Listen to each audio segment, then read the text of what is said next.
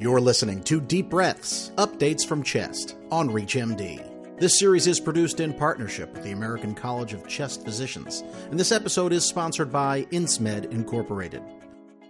Welcome to Deep Breaths Updates from Chest on ReachMD. I'm Dr. Ashwin Basavaraj, Assistant Professor of Medicine at NYU Grossman School of Medicine and Associate Director of our bronchiectasis and NTM program here. Joining me today is Dr. Christopher Lippincott, an assistant professor of medicine at the Johns Hopkins University School of Medicine and clinical director for non-tuberculous mycobacterial and bronchiectasis care. Today, we'll be exploring the pathophysiology and diagnostic evaluation of bronchiectasis. Dr. Lippincott, welcome to the program. Thanks so much, Dr. Basavaraj. It's a pleasure to be here with you today. Great. So start us off, Dr. Lippincott. Can you give us some background on the pathophysiology of bronchiectasis? Sure. So bronchiectasis is a syndrome where you have an interconnected cascade of airway dysfunction, dysregulated airway inflammation, infection, and structural damage to the lungs. It's a heterogeneous disorder and it's still not fully understood, but a wide range of conditions can cause bronchiectasis, including hereditary or congenital diseases like cystic fibrosis, autoimmune diseases such as rheumatoid arthritis or lupus, and infections which may or may not be related to an underlying immunodeficiency, such as common variable immunodeficiency disorder. The end result of this process is irreversible lung injury, which manifests in patients as a variety of chronic symptoms, including a productive cough, as well as recurrent exacerbations and worsening of their chronic symptoms.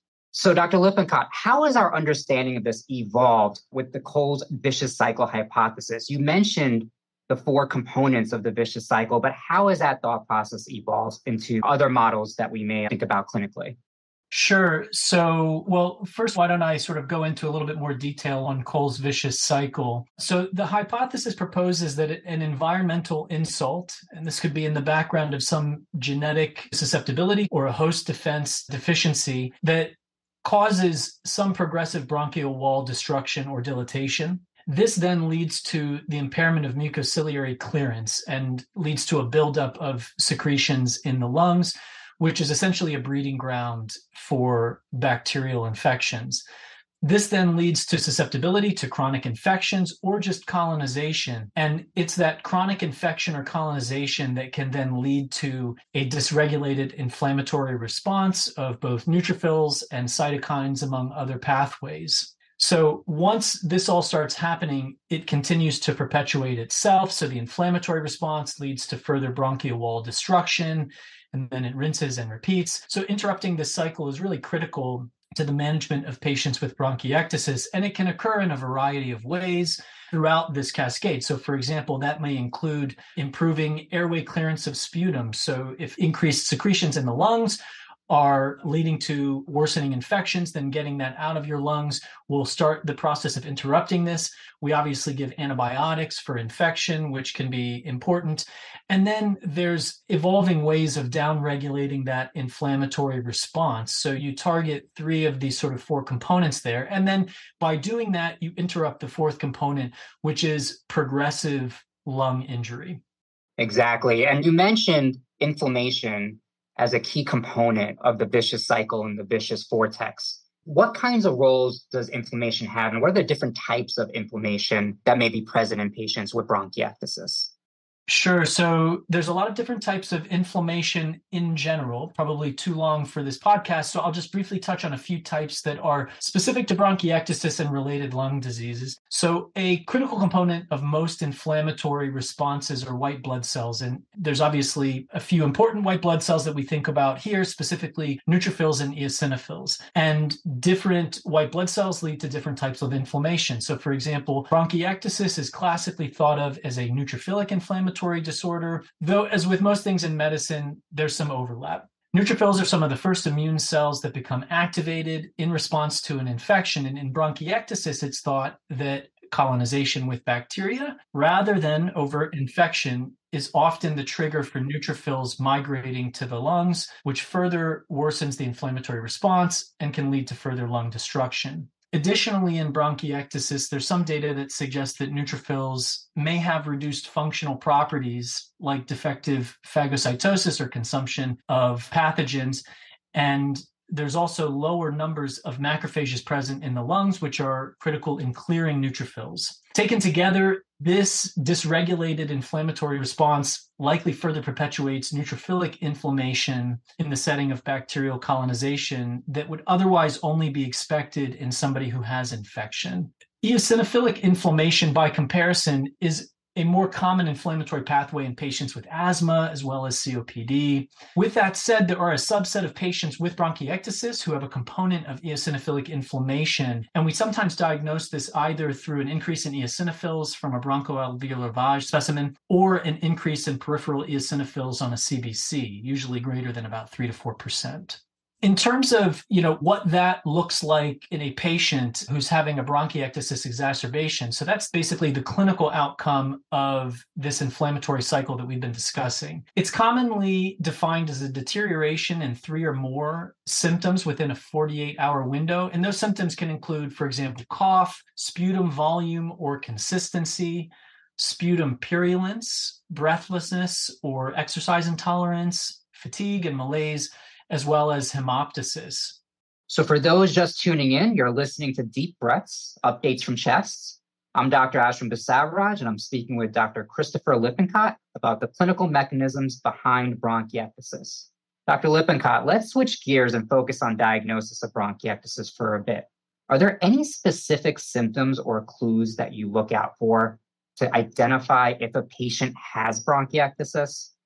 Absolutely. So I guess we can start with the obvious clue, which is diagnosing bronchiectasis on imaging. We can see bronchiectasis on a chest x ray. Most commonly, though, we diagnose it on a CT scan. While patients are often diagnosed or suspected to have bronchiectasis based on a symptom or historic clue, it's not uncommon that a patient is asymptomatic and has imaging for unrelated reasons. They have a CT of the abdomen and pelvis, where we might find an abnormal finding at the lung bases that later prompts a chest CT, or they may be getting a cardiac CT calcium score and that picks up bronchiectasis. So we do often diagnose bronchiectasis the easy way, but there are a variety of symptoms that we watch out for. So, as we previously discussed, patients with bronchiectasis can have a wide range of symptoms, and they include chronic cough with or without sputum production, with or without hemoptysis. They can have fatigue, they can have shortness of breath,